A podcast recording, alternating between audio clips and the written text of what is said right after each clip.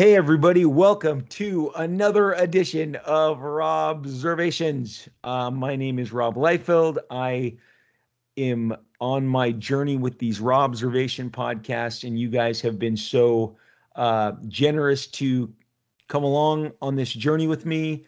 This this covers my kind of really my life with comic books from when I re- started at a very young age, seven years old. The bug bit me I can remember where I bought basically every single comic book ever, uh, what time of day, where, uh, what city, what store, really what where I was standing, magazine racks. I can remember if I saw if I got this at a grocery store or that at the liquor store or that at the 7-Eleven. Comics have some weird connection with me that I can't quite explain. It's like nothing else. And I mean, I love movies. I think I'm a movie buff. I think I'm, I, I, I literally, my wife and I see uh, on on average 50 movies in theaters prior to the pandemic. But I, I just don't have the same as as passionate as I'm about movies. I'm not the same. Comics, comics are my are my thing, and it became my, you know, uh, obsession to break into the field and contribute to the field. And, and I have been fortunate to have a 34 year career making comics. Uh, Deadpool, X Force, Cable, Domino, Hawk and Dove, Youngblood, started Image Comics, launched Image Comics. So, what we do here, as you know, and if you're new to this and you don't know, we talk about comics, uh, past, pu- past, present, and future, or future, as I just said, past, present, and future. So here's the deal we're changing it up a little this week.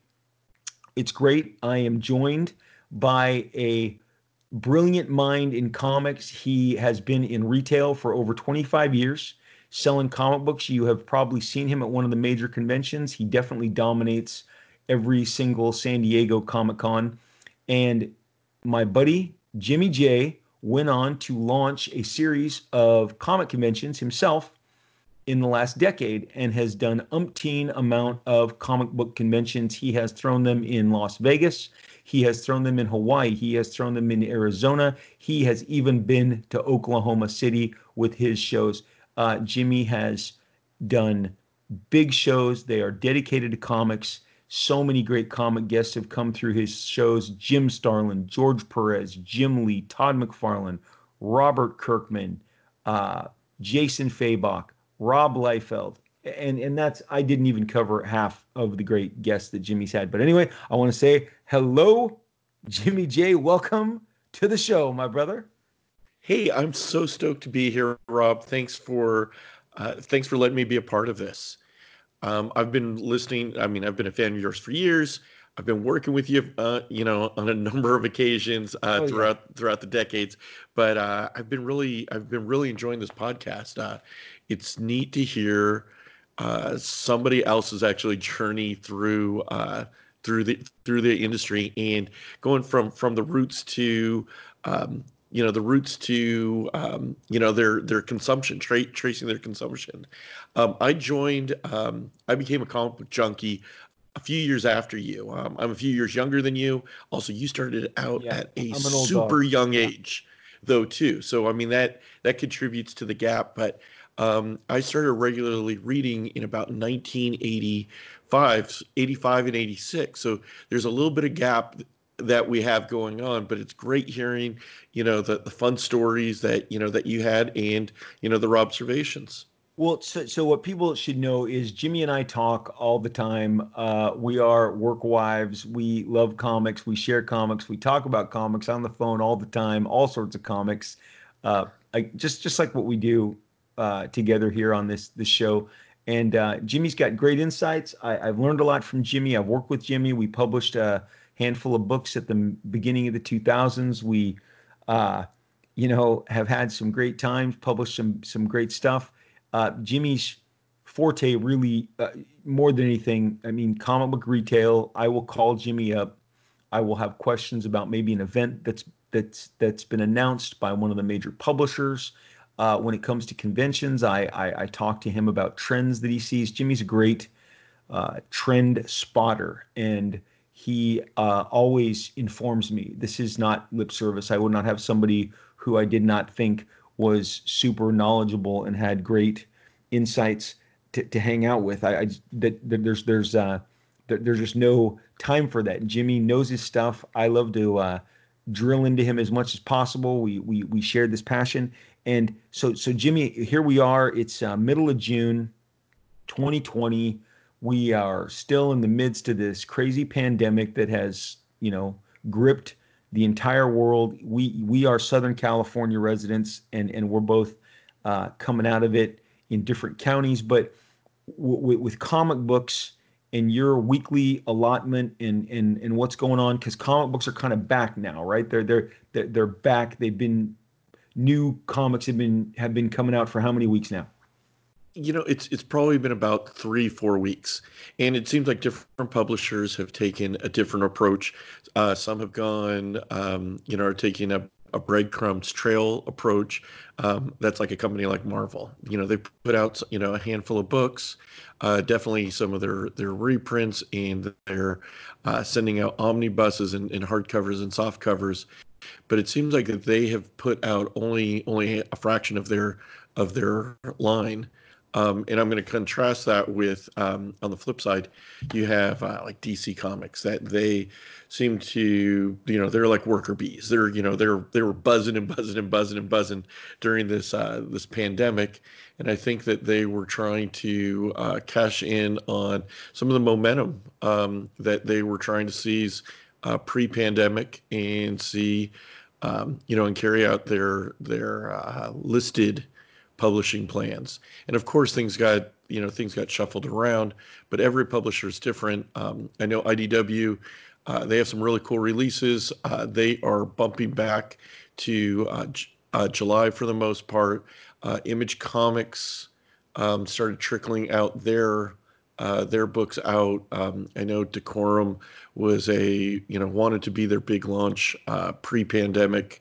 Um, the first issue came out right when things were closing, and the second issue uh, just came out this last week. Um, so, um, so I know that they well, you, are... you mentioned DC Comics. You mentioned DC Comics, and and and they seem to be kind of at the forefront. Now, what what are their what are the what are the titles? Okay, I, what I do know is I went to the store, so I'm going to be full disclosure. Uh, the DC Comics of my youth the DC comics that I was obsessed with uh, were the New Titans. I've covered that at great length. George Perez, Marv Wolfman. Uh, uh, I, I, enjoyed Green Lantern when I was a kid, a, a tremendous amount. The Green Lantern was a cool comic. Uh, but but the other book that I was obsessed with was the Legion of Superheroes. And and if I can just for a second, if you guys uh, have never heard of the Legion of Superheroes, there, there's good reason. For the better part of a decade, they were turned off. I mean, like powered down, put in a shelf. But in the 1980s, is uh, I, I encountered them. They're one of my first DC comics that I encountered in the 70s. It was called Superboy and the Legion of Superheroes. In short, a group of superheroes from the future came back originally to contact from the 30th century to contact Superboy and said, Hey, we want you to be part of our club. And Superboy would have these adventures where he'd go into the 30th century. It became a dedicated title. It became renamed from Superboy, Superboy, and the Legion of Superheroes. And then the Legion of Superheroes took off and had a run like a Byrne, Terry Austin run, a Frank Miller run, a George Perez run. And we're going to discuss that some other time. But it was so successful that in the middle of the 80s, Titans had two books and Legion had two books, just like Spider Man had two books. When I was a kid, Spider Man got, you know, there was Amazing Spider Man, and I was there in 1976 when they launched Peter Parker, the Spectacular Spider Man, the companion book. So when you get two books, that means you're trucking. That means, you know, people want a piece of your characters, stories, world. So Legion was uh, one of the big books. And so it was Titans and Legion. And the, the the the books Superman, Batman were not the flagship sellers that they are now. They just weren't. They they did not have the same attention to them, and they didn't have the same oomph. That would change in 1989 with the Michael Keaton Tim Burton movie. But so this these uh these books that that that DC puts out now, I'm not as passionate about. I believe DC has an amazing array of characters, many of which I don't get to interact with. So many I've covered in the uh, probably one of the earlier episodes. I forget which number, but it covered Jack Kirby in the Eternals. I mentioned how Kirby did the New Gods, Forever People, Mr. Miracle, OMAC, Kamandi. That's my sweet spot. Those aren't really dedicated titles right now. But what I'm getting to with Jimmy is when I go to the comic store, I'm seeing, and, and I know that you're going to be able to tell me because I was fortunate, Jimmy, because I know Legion this week was a hot book, but Hot book. wasn't wasn't entirely because of a Legionnaire, and I want to get back to that. So let's. But I went in the last couple weeks, and it feels like. Tell me if this was by design.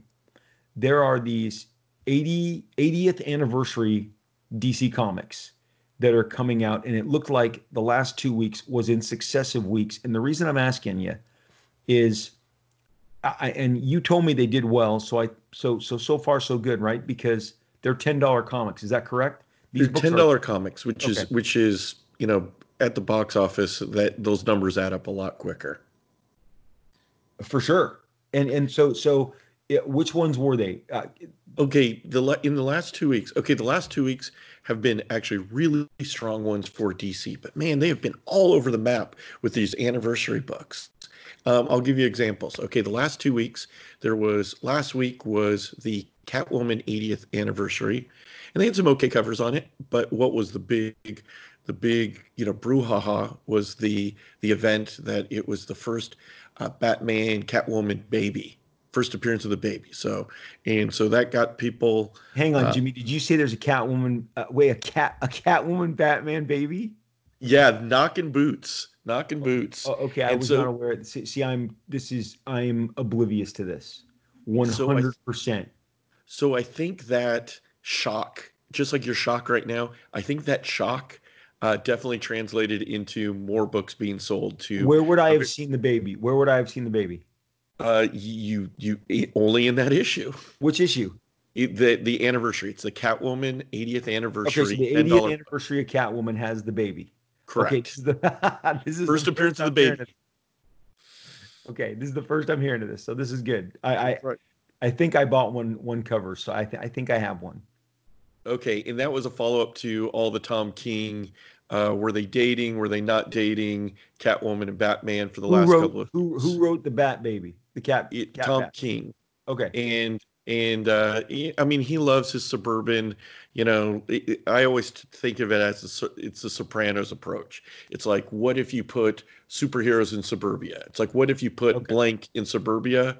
That seems to be like the the formula on cable tv or netflix. Okay. you know what about if you put gangsters in suburbia? What about if you put you know meth dealers in high school you know as high school teachers? Okay. it just seems to be that's that's the formula and that's the that's the tom king approach so that came out last week and that was that was pretty successful and we got more people that were casual buyers going what i didn't know that they were going to have a kid you know i didn't even know that they were together um you know so so that Okay, that hey Jimmy, I, I bought the book. I bought the book. I put it in my bag. It made its way home to me with me. I have not opened it, so I did not know this. I'm glad I have it. I just let me tell you something. Now I'm going to crack it open. But Okay. this, how many covers did this thing have? Because This this, is a big deal. Okay, this thing had at least 10 covers, and those are the ones that came out through the direct market. Okay. I think it was either 10 or 12. I, Okay. I'm not positive. Okay. So And- I literally, I, I'm, I'm, I'm, I don't remember what what cover I bought, but I buy, I buy them. Um, I know that. Then which was Joker this last week? Joker was this last week. And again, okay, now Joker was the most successful out of the recent bunch. Okay. And I'm gonna Well, and I'm gonna makes sense. contrast these two though, because these two were great. But then like pre-pandemic, they did a Robin that, that really didn't do so hot. They did a Wonder Woman that really didn't do so hot. Um, so I mean they've had, you know, they've definitely have had mixed responses. And next week is Green Lantern. So I'm I'm very Hey, did you just so, so they have another one next week? oh yes. Another that one next week. Out, out of the pandemic, three successive 80 80th anniversary $10 comics. And and you said like you're saying t- a $10 price point for you is like selling two to three comics, right? Correct. So, So I mean- when uh, so when Okay. they do really well, so when they do really well, I mean we're slapping high fives that hey this is fantastic for for the market. when hey, Jimmy, they don't let, do let, so let's hot, educate. Let's let's let's uh, for the casual listener, Jimmy, what do you buy a ten dollar comic for? What it, what do you as the retailer? Jimmy's a standard retailer, just like every other comic book retailer in the United States. What are you buying a ten dollar Joker for? it's roughly half off, roughly 50% So you're off. buying I mean, five. okay, five bucks. correct. Okay, so that so yeah, so and and and and on that math, a three a four dollar book you're buying for two dollars. Okay. Correct. So ten bucks, ten bucks, like you said, that's and think about this too. That that's uh that's a lot more money going to the publisher too. So look, it, it, like like you said, uh, whether by hook or by crook, because I don't remember that these were all coming out in successive weeks when they were solicited in the catalog. But is that how it just rolled out with the pandemic? I think that's I think that's because of the pandemic. The the the shipping has definitely shifted, but it seems like DC has been on a roll from from Action Comics 1000, which was an anniversary issue. It seems like they've been trying to jam as many of these ten dollar um, ten dollar event books in as possible, and um, and for them, I mean, it makes a lot of sense. I mean, not only, I mean, we talked about the price points and the and more money going to the publisher, but because of these anniversary events, they also sell these to uh, to stores across the country, accounts across the country, as uh, limited at for limited exclusive books. So, for instance, a company can, you know, whether it's you know whether it's our company or another company or you know uh, a company on on the east coast they can say hey i want to commission my own um, my own cover i want to Yeah. buy 3000 copies and you know they're buying 3000 copies or 5000 copies or 6000 copies of their own cover of their own edition so it seems So- like these so- so anniversary books are are definitely bait for them to buy more of these books So, so let me ask you this, and I really don't know the answer to this. You, you you've alluded to it, but I, I want like as, as close to a specific. How much better did the Joker one do than Catwoman? Given that they're both Batman villains. Oh, Um, uh, probably uh, fifty percent, at least fifty percent better. I sold out early of Joker, and the reason that Joker, Joker, you can make an argument, is the hottest character at DC Comics. It's either one or two. I agree. It's either Batman or the Joker. I, I Um, think Joker's more popular. But that's my personal I- opinion. And and I'm, I'm too. actually on record. Anybody, I've been saying this for years because the, the the the proof is in the pudding. I mean the the data is there from from. Look, I, I think it started with the Killing Joke, uh, which came out in the late '80s with Alan Moore and Brian Boland, and then Jack Nicholson to Heath Ledger to Wa- uh, Joaquin. Yeah, Joaquin Phoenix. I mean, right? I mean, oh heck! I mean, put it this way: even even in the last two years, I mean, DC Comics has been doing this Batman Who Laughs, where they mash up, you know, an evil Batman with an evil Joker, you know, to get some more Joker dollars. Okay, so, let me ask you this: in terms of Catwoman, in terms of Catwoman's popularity versus for, versus Joker. So let's say Joker was Joaquin Phoenix for you. Let's see. let's say Joker was Joaquin Phoenix level popular for you this week. Okay, Jimmy, can you tell our people a week ago with Catwoman was that Michelle Pfeiffer level bat bat bat uh, Catwoman? Was that was that Halle Berry level Catwoman? Or was that Anne Hathaway level Cat, Catwoman? What, where, where? It was probably Anne Hathaway. It was probably Anne Anne Hathaway. Hathaway. Yeah, well, I'm gonna be honest. She had the best. Um, I think she looked the best in the costume. Um, I, I, sh- she's she's underrated. How good she was in that in that last movie. I don't know why they, I don't know why they sleep on that Anne Hathaway performance because I thought she was fantastic. You know, it's it, the bottom line is, as great as Halle Berry looked, it I guess it's good for you that it wasn't Halle Berry Catwoman. Okay. Oh, Um, absolutely, absolutely. I know, but you know what? Jim Lee needs to fly out to the set and do sketches of Halle Berry as Catwoman, because that'll be that'll that'll give it the extra oomph, um, like it did back in the day. Yes, people, tongue firmly in cheek here. Uh, okay, just just just Well, reminiscing. I was going to say it could be it could be worse. It could be the Friday Night Lights Wonder Woman in pants, um, in stretchy pants on Oh TV. crap. Well, I can go one better, just so you, just so everyone sees that I have some modicum of humility. It could be Deadpool and Wolverine origins. Okay, so Ooh, Um, so let, let, let, let, let's be honest, but I, I do love, um, you know there are the, the, there were three distinct catwomans you know in the last what what is it 20 27 28 years. So anyway um so here's the deal jimmy. Let me ask you this too because because uh well, I laughed, there, oh, go, go I laughed on. at a headline. I, want, I, want, I laughed at a headline I saw on social media the other day that said, uh, and look, uh, uh, of the Joker covers that I saw, uh, the three that I liked the most were the Greg the Greg Capullo Joker cover, where he's kind of almost leaning. It's almost like he's taking a bow. It's it's it's kind of in the middle of taking a bow. Then there's Art Adams, which I thought was really really nice, and then my favorite was probably Finch. But those are three. Uh, those those are like to me the the three favorite of the covers that I glanced across. I I and I ended up buying the Art Adams one uh, and maybe maybe I've got the Capullo. I, I got two, so maybe those are the two I got. The uh, but but so they had that shot of Capullo's on the headline. It was one of the news sites, and they said, uh, and I love when we just go down, you know, these news sites dumb it all the way down, and it says, why do you, why do you think the Joker is Batman's, you know, most popular villain? And Jimmy, I did answer. I said it's the visual. It's that clown. He looks like a sinister clown. Put it this way, Warner Brothers, okay, they they it seemed like that this last year. They put all they you know they they went all in. They pushed all their chips in on on their their entertainment dollars on clowns. Whether it was the It clown, Boom. whether it's whether it was the the Joker movie, Boom. Okay, or the, with the, or, or or even Harley Quinn, who she's she's kind of Ronald McDonald looking, uh, but you know she she's a clown. You know I, they they they they Jimmy put a lot in with her what what other clowns are there? Is that it? Or, or I mean, I know that's this year. Are there other like? Um, I mean, I'll, I'll be honest. When I was a kid, okay, now we're gonna really talk like that. I'm old because when I was like five or six, you know, I heard my kids talking out in the pool today with their their cousins.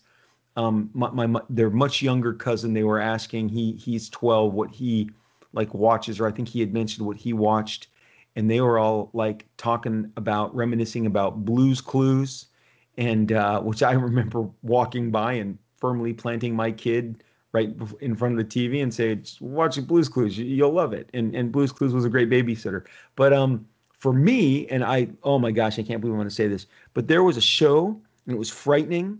It was called Bozo the Clown. Okay, Bozo the Clown. So frightening. so frightening. scared the crap out of me. Although I think Willard Scott as Ronald McDonald. Willard Scott, for all for for those of you aficionados, he was like the most famous Today Show weatherman. I think he. I don't. I think he's still. I don't know if he's even alive, so I'm going to stop. But Willard Scott, there's a famous, the, the very first Ronald McDonald uh, clown. He was, and it's it's if you saw that outside your window, you would definitely fill your diaper. But D- Jimmy Bozo the clown was frightening and and sounds like it came from the 1950s even though i was born in the very very late 60s and watching this in the early 70s but it seemed even at the time when i'm when i'm when i'm like in 1972 1973 like thinking i'm advanced I, am i know that i'm watching this bozo the clown and it, and i it feels like it's from 1955 my point is bozo the clown is terrifying. He is a terrifying looking clown and he's supposed to be a friendly clown. And then you've got different iterations of ronald mcdonald right? But let's let's get back to Stephen King has a killer clown that I think both those movies made over a billion bucks. Like so, like you said, it and uh, and then Joker was was back to back for for Warner Brothers this year. Oh, exactly. And I mean, and and I know I threw I threw uh, the Harley Quinn in there too, but it just seems like it's clowns, clowns, clowns. Just like how a few years ago, uh, t- you know, ten years ago, everybody was trying to knock off zombies and zombies and zombies. I mean, I'm surprised that DC doesn't have a book out called DC Clowns. Um, but I guess it's I guess that is kind of happening with uh, with the new crossover that they're doing. Um, the the punchline, which is this new character that they created, it's this it's this Joker's new girlfriend. She is uh, she kicks off this thing called the Joker War, and there's some characters called Clown Killer and and and some things like that. So I mean, maybe that's that's where where DC is heading in all no, of this. So I'm gonna I'm gonna tell everybody who who's listening in right now. I'm gonna, I'm gonna tell you right now. I knew about Punchline because of the bearded wonder on the other side of this call told me, Rob, you're going to want to watch out for Punchline. To which I said, What's Punchline? And he said, It's Joker's new girlfriend, henchman, henchwoman. And this is early this year, like January, February. And I'm telling you, guys, maybe ladies, in, you know, maybe you can relate. I drove around that store, the stores, making sure that I got my first appearance. Which Jimmy, did she even appear in her first appearance, or is that you like know what? hair? you know what it's i mean it is really splitting hairs i mean she was in she was in two comics uh, before this week um, she was in uh, batman number 89 and she was also in hell arisen number three uh, these are two DC books. Got them. But, Everybody but out there, she, I just want you to know I have those books. Okay. Snap them up. Snap them up. But you know, what? but the thing is, is that she only appears. I mean, like we're talking about you know, like in a panel or two. I mean, it, it feels like I took my son to uh, his first Dodger game last year. He's a huge baseball fan, and he got on Dodger Vision twice. I feel like Jonas being on Dodger Vision, which is the big jumbo screen, yep. you know, when they have the rally, it feels like he got more airplay than than than Punchline did in these in these cameo and I have air quotes in here cameo appearances. Okay, but she was on, but she was in full blown full blown Batman action coming out of the pandemic this last Wednesday. I, and and and and I got those issues again. You turned me on to the fact that I needed to be uh, uh, chasing um, punchline. I, am going to tell you, Once & Future from Boom, uh, Jimmy told me to look out for it. I made sure I got it. Uh, who is killing all the children, or where are they killing the children? Whatever that book's called, I got to know because of Jimmy and then um and then punchline. Something's killing the children. Yes. Something is killing the children. Anyway, what the children are being clearly all we know is that children are dying somewhere. Okay. And that's my new book. The children are dying somewhere. But the thing is, um, and these are big successes, but I, I was in the ground on the ground floor of these because my, you know, everybody needs a dealer or they need like uh again, if if comics are my drug, Jimmy is my drug dealer, and he tells me in advance what what to grab and what and and but but the one that he didn't, and I and I was fortunate enough to uh, you know read on the internet that I needed uh, Legion. Okay, what I did bought. I miss, Rob? What did I what? miss? What? what did I miss? Oh, did you miss Gold Lantern? No, I. You know what? I didn't. Gold Lantern, I should have bought a lot more. And, and yeah. okay, so we're we're we're circling back all to your Legion love that Legion. you were you were you were talking yeah. about earlier in the show.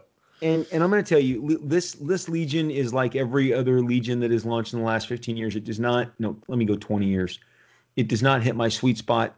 When we cover the Legion, it'll probably be my least listened to show because again, most people don't know what a legion is, and and if, if you hey, don't Rob, know what a legion I, I got to tell you, I'm I'm a hardcore fan, and and I, I just don't I don't get it. I just that is something that greatest. oh my gosh. So so so the Legion from 1980 to like 1985 was, as I said, just uh, a guy named Keith Giffen teamed up with a guy named Paul Levitz. Paul Levitz had been on the book. Keith Giffen comes in, probably 81, 82 and they just go on a tear. And I'm telling you, Jimmy, it was a page turner. It was just the best they've ever maximized it. But if you don't know what Legion is, then I can't really sell you on the Imperial Guard later because the Imperial Guard is literally like word for word, character for character. Uh, um, the the Legion, they, they and, and it's so funny because I dug up the Comics Journal interview with John Byrne that I referenced in my uh, Byrne Perez rivalry episode, and I was uh, I think I, I, actually sent you the picture that I was telling you about, and I mentioned yeah, where, the, the, fa- the facial expression. Imitates, yeah, where he imitates George and is dude. This this uh, as a giant aside, I may do an entire podcast on this one interview. John is being interviewed by no less than four people. One is an art dealer currently, uh, art dealer back then, art dealer now. There's like an an editor, an art dealer. Terry Austin is there, but they all just take their turns interviewing John, and he takes shots at Jim Starlin, George Perez. Um, there is, uh, and he even says when he, his first issue, he's like, I, I, my first issue had has 300 characters in it, and, and, it's this group called the Imperial Guard, and it's like I'm just drawing the Legion of Superheroes, man. Like they're, they're a Legion of Superheroes knockoff. I mean, it's right there in the interview. The, it, the interview is on fire. Again, if if you have uh, listen to my rivalry episode. Dude, what I did not include is John. He may have been the first guy. And again, monkey see, monkey do. Where did I learn it from? I saw him do it. So I did it. You know, uh, uh, do what I, you know, do what I do, not as I say. I mean, I, I'm, I'm, I'm telling you, guys like myself, Todd McFarlane, we read John Byrne is reading his sales figures in this 1980 interview. He is saying, "Oh man, our sales figures on Uncanny X Men in the direct market." I'm like, you know, the the the the the measuring was going on immediately. I think he ushered in like the, "Let me tell you how good I am. Let me tell you my sales. Let me let me tell you how well." it, it, that would be interesting. It would be like a like a like somebody in sports like rattling off their own stats. Yes. You know, like you know, you know, and we uh, do. LeBron James going, you know, I've been averaging 30, 30 plus a game. And after the game, he does. Oh man, man, I don't even know how I just averaged 30, 15, and 10 tonight. Man, I, I don't know how that was my 10th triple double of the year. Yeah, no. Look, we we've all become that guy. But um it, it, seeing that it was going on that that early, but so I'm just saying like the Imperial Guard is an echo of the Legion, and the Legion is just not as well known but now they have their own hot book in the market because of Gold Lantern, which m- cracks me up. Are you telling me, Jimmy, because you know more about the modern? Is, is, there's not been a Gold Lantern, a Yellow Lantern? I mean, if, if it feels like it feels like in Austin Powers, I like gold, um, but there's not. You know what? There hasn't been a Gold Lantern. There's been a yellow. You know, Sinestro has a yellow ring but uh, you know, we don't have uh, Austin Powers, Faja. You I see you know, John Travolta right now with his uh, gold lantern ring. I like gold. Oh my gosh, Jimmy, you killed it. You killed it. Um, look, man. So Gold Lantern, which a week ago, a book I missed out on was Gold Hulk or Yellow Hulk. So I guess like gold and yellow are now the new hot go-to uh you know colors that you know, people are grabbing in in the, in the kaleidoscope in the rainbow that that, that is comic book uh, colors oh my gosh know, i think there is such a hunger i think there really is such a hunger amongst comic fans for for first appearances and new appearances. I mean, I mean, this is what they all talk about on, on message boards. This is, this is, uh, there's apps, you know, that you could track first appearances and what's coming out and new properties. And I mean, so sometimes it seems like it's fishing, and I don't know if if uh, the lanterns are. I mean, you know, it's going to be, um, you know, thinking about this release. It will be interesting to see if there is a Gold Lantern follow up in this coming week's uh, Green Lantern 80th anniversary special. And if they do, you know, maybe that's a commitment by by DC to stand by this character. But um, you know, I mean, we haven't had any any uh, uh, Lantern love really since um, you know for about ten years or so now. Yeah, it's like a Jeff, Jeff, Johns, Geoff Johns. Yeah, that Geoff Johns run. That that was uh, that I mean, was the people, only Green Lantern run that. Well, the point I'm making is my two boys I could never truly get them into comic books, but my oldest son decided that he loved Green Lantern. Those are the comics he liked. Those are the comics he flipped through at the comic store. And he used all his own money, got all the trades, the entire Geoff Johns run. And uh, that and, and and then what was the event that they wrapped it up with? Oh, there's there was uh, Blackest Night. Blackest Night. That's it. He got that, and and again, it kind of that that was like the from from from what what started it? It was uh Rebirth. Well, there was Green Lantern Rebirth, yeah. which which brought Hal Hal Jordan back because you know he was he had all those goofy incarnations, you know, where he was a Spectre and you know he was a bad guy named Parallax, but that was it seemed like Geoff Johns was doing the rehab. It was the rehab tour. Was so, that was Green Lantern Rebirth. So we will watch Gold Lantern to see if he ascends to punchline levels or whatever the heck if if he can hold on uh, with the same level of who is killing all the children in the forest. Um, right, and, right. Uh, and and uh, and and so so here's the deal. Uh, and and I will say that if you like Once & Future, and I've read Once & Future, and I do enjoy it, you should definitely dig up Camelot 3000 that DC published, uh, 1982, 83, 84. It's drawn by one of the most magnificent illustrators. The line work that this guy puts down has never been imitated. I can't say even like often duplicated. It's never been duplicated, never been imitated. Brian Bolland really it's the only American series he did here. You should check out Camelot 3000. They awaken Arthur in the far flung future when we're having an alien invasion, and he has to get his uh, Knights of the Round Table back together. Uh, they've all been reincarnated in different bodies, some of them aliens. So it's so amazing, and I because I know this King Arthur thing is is is uh, running through the you know the lexicon right now. I know Frank Miller's got this King Arthur series coming on Netflix, which I will be absolutely glued to. I know that hopefully there's a comic book adaptation as well. But with you and what you're doing with retail, let me ask you something. Uh, I know I know that DC has a giant crossover coming out called is it Death Metal? Is it called Death, Death Metal? Metal? Yeah, Death so, Metal. Death well, Metal, I, which is the follow up to the uh, which is a follow up to DC Metal, not to be confused. Right. DC Metal and Death Metal, two, so here's, two completely here's different series. I'm I'm going to get there eventually. So this is kind of like a precursor. Um, so so it was in 1984 that Marvel created what I the model for everything that we're experiencing now when they launched Secret Wars, which because of the success of Secret Wars, which I think may have just been an ambitious, you know, toy crossover that they weren't quite prepared for the massive success it would achieve. Uh, because it was so successful, you obviously got this structure of follow ups and everything. And really, I'm going to fast forward to because I know that you have told me, and this is this really serves uh, and and the purpose of of this journey with this show. Uh, I know that you have told me at your store, at your outlets, Jimmy sells. Um, uh, he has his retail outlet.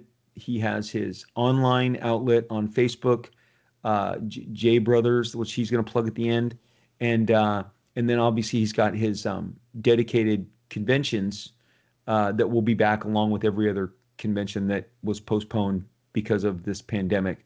Uh, and and I always talk to Jimmy, and he will talk about perennial bestsellers. And this goes all the way back to my age, this this this the youth that I believe is so profound. And I have talked about how Kevin Feige is, you know, mining the Bronze Age with, you know, Carol Danvers, Captain Marvel, with the upcoming Eternals, with Scott Lang, you know, as Ant Man. I mean, you know, he could have made Hank Pym you know 20 30 years old in our era. He chose to go to scott lang which is an absolute 1979 you know iron man creation marvel premiere. So so feige definitely i think we share a childhood. He focuses on the same stuff but most importantly is thanos. Thanos the biggest villain the biggest screen villain of all time eclipsing darth vader in recent years in, in all the polls and i always I, am so happy for my buddy Josh Brolin because I see him share it on Instagram. Like, I want another, you know, poll. You guys voted me the best villain of all time, and Thanos obviously was what everything in the first phase hung on. But you always tell me, Jimmy, and I just want to know: is it still? Are we still now in June 2020? Because it's been several years. Is Infinity Gauntlet still like a perennial go-to bestseller.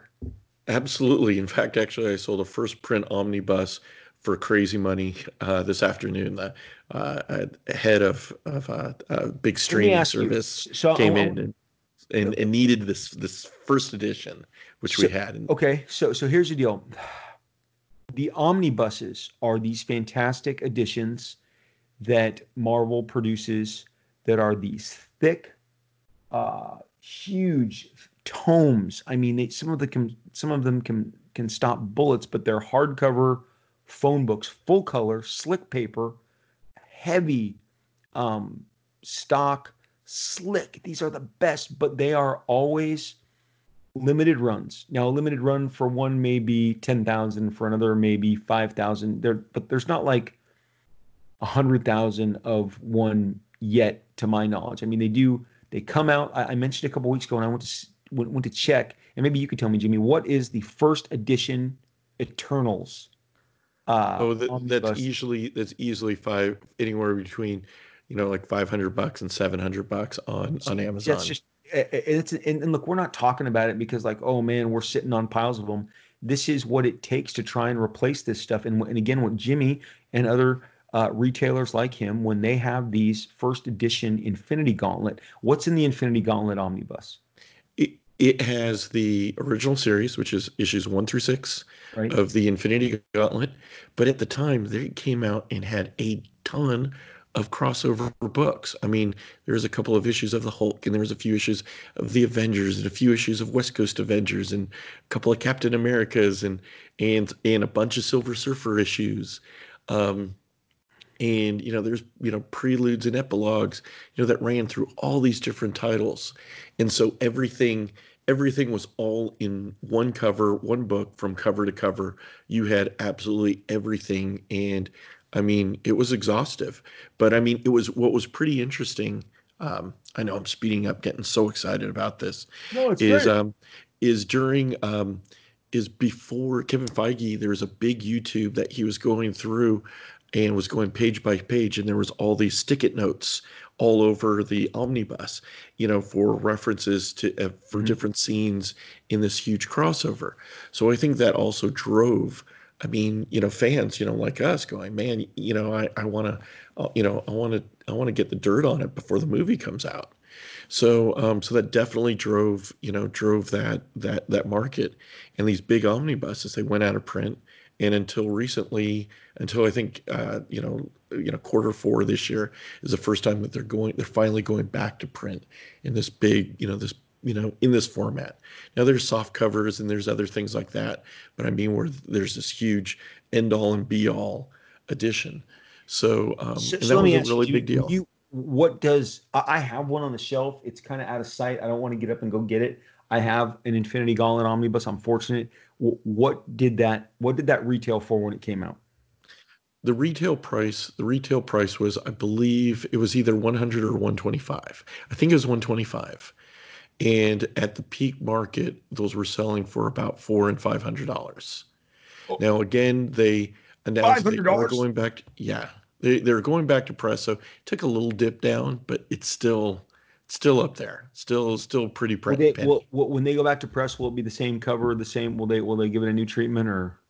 It will it, this one will look exactly the same. You know i mean unless you, you know you, you look under the the fine print indicia okay. um, so my, my thing is um, Infinity Gauntlet came out, I think, uh, right before X Force launched in the middle of the New Mutants, and it was it was really the mightiest last stand of the like uh, the bronze superstars because as so many of you guys know, Jim Starlin and George Perez did the first, let's call it the first three issues. George did, I think, most of the covers, but it was really like uh, again, as I've said, George has such a connection to the Avengers family of titles, and Jim did the most infamous. I mean, Jim was Mr. Thanos. It's his character. He put him through all the paces in Captain Marvel, in Warlock, and then then did that Avengers Annual Seven and Marvel Two in One Annual back to back, uh, hundred plus pages of just mega awesome. I mean, literally, Thanos is such a great visual to begin with, and just seeing like you know, Jim drew him, you know, standing in the middle while while Iron Man and, and Thor are trying to take him down, and, and Thanos without the Infinity Gauntlet. This is pre-Infinity Gauntlet. Um, just Thanos on his own merit is beating these guys into into the ground, and and so then when he resurrected Thanos, because that's really what the Infinity Gauntlet was always all about was reintroducing. I know I know he did it through the Silver Surfer series that he was writing, but then Infinity Gauntlet gave him this giant, uh, you know, platform, and Marvel made a big deal. This was a big, again, speaking to crossovers. Now, Jimmy, there were a lot of Infinity Gauntlet crossovers. Yes or no? Yeah, well, I mean, so after the Infinity Gauntlet was so successful, there was the Infinity Infinity War and then there was Infinity Crusade. And um, in between all of these, you also had Adam Warlock and the Infinity Watch. You know, so Infinity you, Watch. I remember that. Okay. You know, and so I mean, there's some cool issues in here. You know, but I mean, there's a lot. I mean, they they took that name, they took that moniker, and they kept on cashing checks. And that was all in the early '90s. all in the And- early 90s. Yeah, no, and and and and then became this gazillion dollar franchise, and my kids know who Thanos is, and there's Thanos pops in my house, and banks and sculptures, and you just go, wow. I mean, this is, uh, d- I mean, it's just it's just profound what Jim has accomplished, and and you got to understand, guys, when I'm, you know, I, I say it all the time. I mean, I if, to have a 34 year old career, that means you know I started when I was 18, so I'm you know 52 right now. And it's I love when my heroes have uh, like Jim Starlin, like George Perez have have just dunked on pop culture or spiked the ball, and uh, it's just awesome to see that Thanos is still so uh, such a powerhouse and, and and a product again of this culture that was started by Secret Wars, this crossover culture, really the, the theme of the, the the when we go deep diving soon into corporate crossovers is uh, much like when the age of the auteur filmmaker, uh, Scorsese, Coppola, you know, uh, uh, Frankenheimer, Spielberg, Lu- Lucas, when they slowed down their own ambitions in the the studios, decided that there were formulas that they could create, and you know, uh, oh, Top Gun was successful. Let's give you seven uh, guy pilot, you know, pilot movies.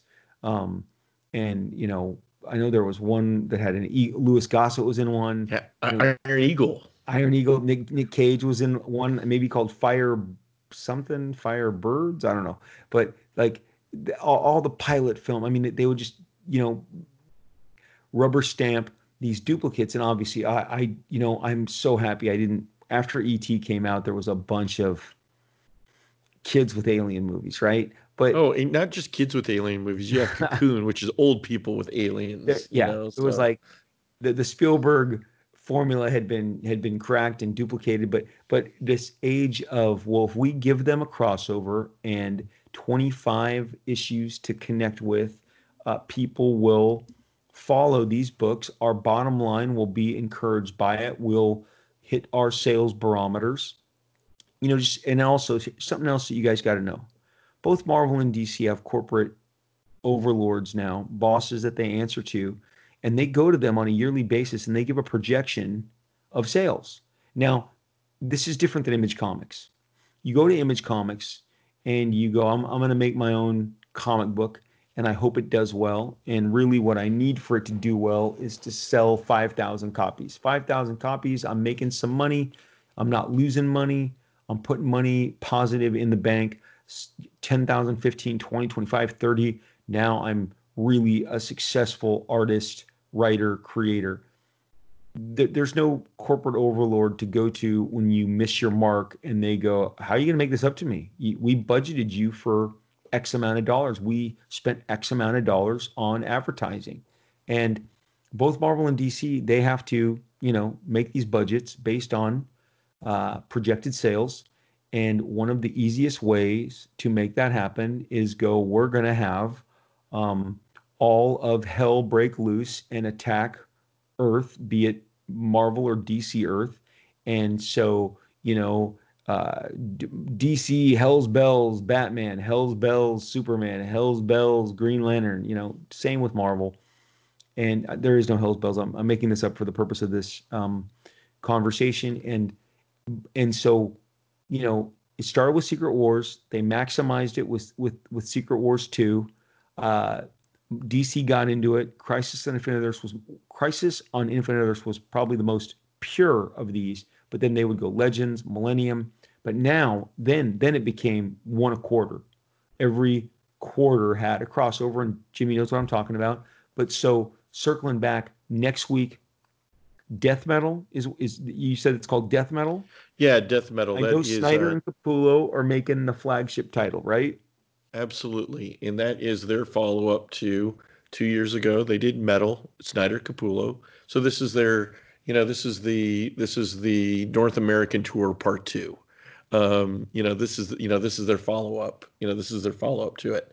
So um, I mean, there's some, you know, there's some some some cool mashup visuals. Um, I mean, the first time that they showed showed Wonder Woman with a with a, a chainsaw at the end of her golden lasso. Right. And I'm like, it's that's kind of cool. It's kind of badass. It's very metal. And if you guys don't know, I think I, I don't know if this is the case. I, I literally don't know. I'm I'm just throwing a dart.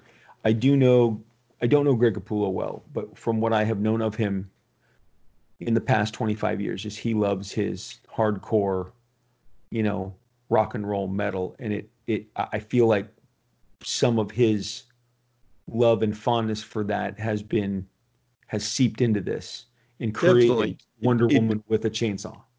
No, and you know what, and and definitely fans dug it. I mean, with these mashups of of of uh, of all the evil Batmans mashing up with uh, you know uh, you know a twist on the evil Batmans. I mean, that was the the premise of the first series is a is a, a gang of of evil Batmans invade the DC universe, and the Justice League need to put down you know the mashup between Flash and you know an evil Batman meets an evil Flash a evil Batman meets an evil Joker, evil Batman meets an evil cyborg, you know, and, And he's called What's Murder the hook Machine. this time? What's the hook this time? Just more the same. Um, you know, I think it's it's it's just more. Find I out mean, Wednesday. it- it's just it's hey, come on out for the for the sequel. You know, you like the first Here- one, you're gonna love the I really second want one. to know, Jimmy. How many how many death metal crossovers are there? There will be, uh, you know, I think there's going to be a lot of there's going to be a lot of spin-offs coming out all throughout the uh, the summer, all throughout a, a Did lot. I read a headline that said there'd be fifty? There is there is a crazy number like that. Okay. Um, do you think definitely the pandemic. sustainable in today's market, no matter who? Because look, for DC, No. their best-selling team is Capullo and Snyder. No, So- and, and, those guys are great. I mean, you know what? They've built up so much fan credibility that I mean, the fans are going to dig it. Okay, I mean, hats off to those guys. They are, you know, they are blue collar. They've put out, you know, they've put out a lot of years of of working on on Batman and building and banking a lot of credibility with the retailers, banking a lot of credibility with with the fans. But it's So the flagship go- is a no-brainer. It's a no-brainer. Is a no-brainer. It's, But it's going then- to sell like hotcakes. It's going to be it's the layup it's the you know i mean Right. that is a for sure sell everybody who walks in will end up walking out with one of those in their hands And the rest and they put a bunch of crapshoot. covers. The rest is a crapshoot. the rest is really tough because you know what there's going to be a ton of dog and this is just the crossover game okay so this is marvel this is dc this is anyone who's doing the multi bazillion part crossover is that there's going to be a lot of dogs and then there's going to be a one that is under order that everybody needs to have and people will scramble toward towards that one So, but then so you kind of scratch your you kind of scratch your head and you go is this I'll- one worth you know the the you know the 10 dogs that i bought Well, I'm, I'm hoping to hear. I'm hoping to hear from you what I need to connect because I'm going to tell you I'm not going to get them all. And here, here's the thing, you guys. When I went to a, uh, I think one of the beauties of the spinner racks of my youth, that again I just want to really beat home.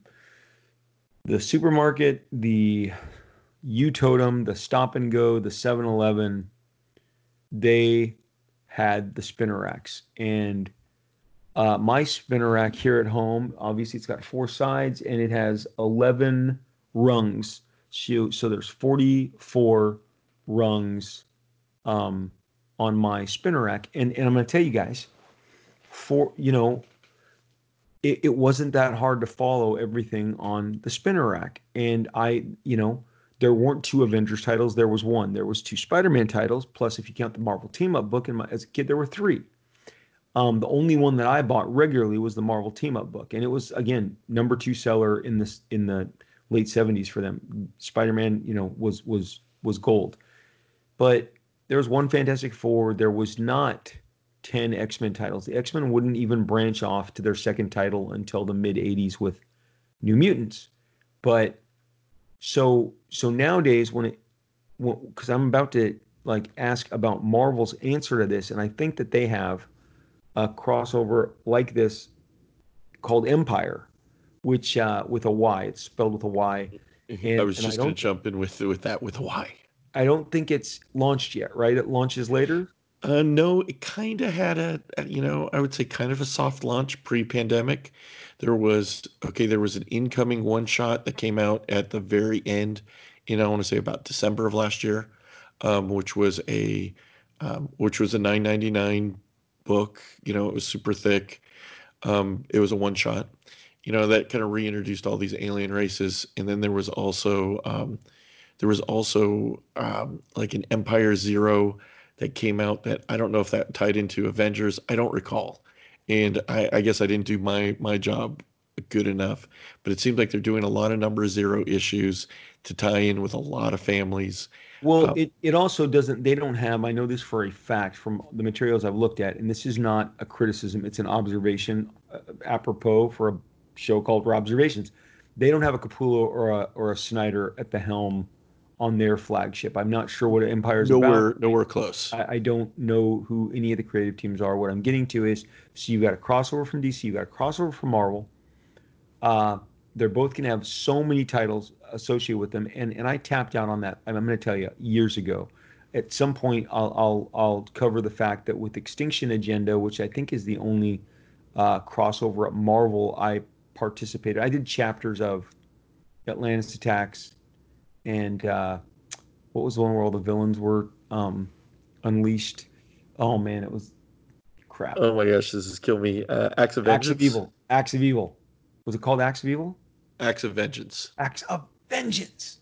Acts of Vengeance. So I did chapters in these.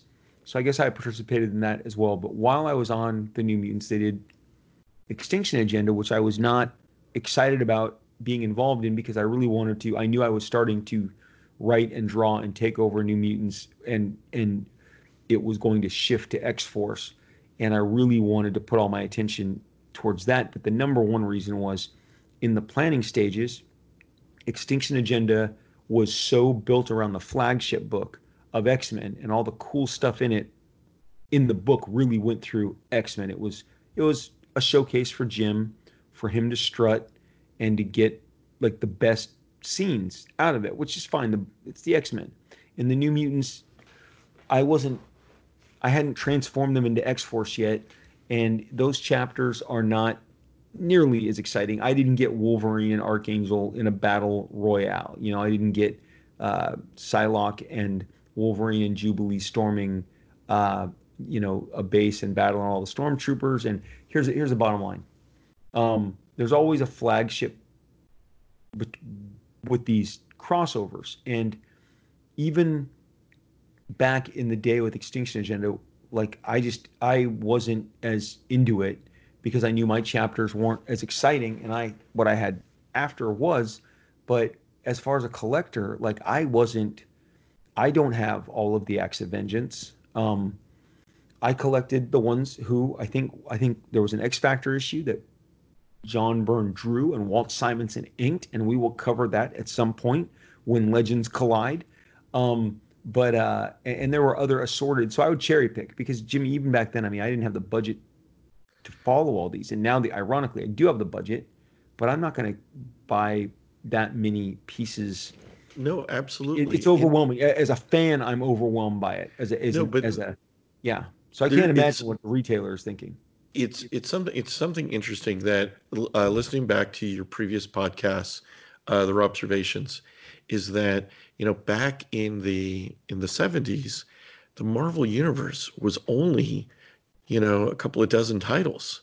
You know, so it's like theoretically you probably could really I mean, and if you cut out the reprints and things like that, you really could read everything that was going Jimmy, on in the Marvel universe. It came down to how many lawns can I mow? If I mow four neighbor lawns, I'm getting six bucks, and six bucks buys me, you know, ten comics, twelve. Yeah. Comics. Like you said, now in in one weekend I can afford half the line. So look, here's the great thing. We're, we're, we're gonna be be wrapping this up really shortly. We've we've uh, there's a lot. Uh, look, we're gonna be doing this.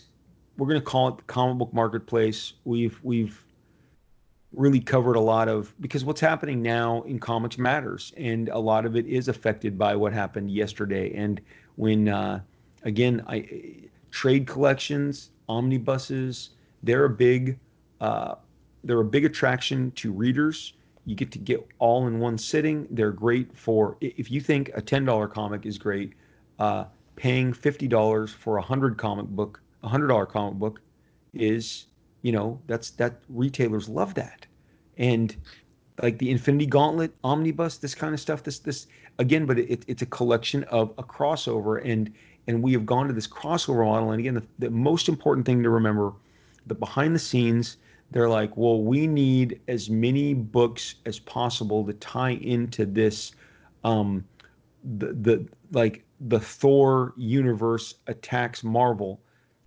Case in point, Walt Simonson did his version of Ragnarok. So our auteur genius, second best run of Thor ever uh, has its own merits. Brilliant body of work has been reflected in all the Feige Thor films. He did Ragnarok in two comics, uh, in two issues of Thor, and the Avengers were in it, and the Fantastic Four, and it was exciting and it was tight. And in 2019, they probably made you buy somewhere between 100 issues, 60, 60 to 100 issues if you wanted to have the same story in 2019, the same kind of template that Walt had. And oh yeah, was, that was. I mean, they did War of the Realms. I mean, that was how many how many issues was that? Oh, I mean, seriously, there there it was. It lasted, you know, three months. Okay, it's three months, but it was six issues. But then in inside of that, they put so many spin-off miniseries, four issues of this, four issues of this. Yeah. You know, Thor meets, you know, Thor meets War of the Realms. I mean, um, Thor meets War of the Realms. It, Punisher meets War of the Realms. Venom meets War of the Realms. And again, um, these I guys mean, are good now. They know how to push their. Uh, if if War of the Realms launched with 20 covers, it wouldn't surprise me. I know like House of X launched with 30 covers. Um, no, they know how Carnage. I, mean, I think that with 30 plus covers. I think that I think that there is. I'm sorry to jump on you. Yeah. Is that it? Just seems like that there is with these big crossovers. It's less. I mean, in contrasting it with with the Walt Simonson example earlier, is that is that now it seems like the the the tail is wagging the dog. It seems like there's analytics all at play. You know that there is you know spreadsheet right. going on, going, hey, if we get a number of these, you know, if we have X amount of books, this is going to bring X amount of numbers. We can dominate market share. You know, and um, and you know, it becomes an economic thing. And for, for sometimes that you, works out. Sometimes that works out great for a retailer. Sometimes not so much. For all of you who have gone on this uh, observations journey with me, the easiest way to wrap this up is to tell you that Secret Wars, which we are absolutely doing a deep dive in because it's fascinating. It's it goes beyond just the toy marketing. It is why Mike Zeck who was a premier illustrator for Marvel for probably eight to 10 years prior to that, Master of Kung Fu, Captain America. He had done some ridiculously celebrated uh, runs that that that showed off his full the full breadth of his artistic skills. He is forced to change how he tells the story for Secret Wars. So th- there's all these deep dives that we're going to do soon. But the thing is, if Secret Wars came out today, it would be a 60 to 70 issue crossover. It would not be 12 issues with a couple of offshoots. Uh, it would be literally, and the first issue would have had 15 to 20 covers, and Secret Wars itself would have been uh, literally told in 60 issues minimum. And I think Jimmy would agree with that. Um, so so so that is how comic book retail and publishing have changed. And Jimmy, we are going to do this often because the marketplace uh, needs to be discussed. I learn a ton. I I always do. I, I uh, am so fascinated. I did not know Catwoman and, and Batman have a baby. I do know that that Gold Lantern uh, was available when I got to the comic store still, but I, it wasn't available the next day. So, so that, like you said, that Legion, w- w- that's the first um, kind of uh, gasp. It's the first sign of life that that book has had since since they launched it, and ironically, it's on the back of a Green Lantern character, which is great. I mean, look, stuff happens. You analyze it. You you you you learn from it. Um, everybody wants comics to sell well. Everybody wants the comics that they're doing to be the best, and we all, as fans, want to have the uh, the best stuff um, in our collection and, and and have the newest shiniest objects i know i do cut to once again who are killing the children i have it um, I'm, I'm very i'm very i'm very excited so jimmy where where can people find you uh, they can find me online um, and it's at amazing j brothers that's j-a-y brothers Amazing J Brothers. That is our uh, that's our hub for on Instagram and on Facebook for our retail account.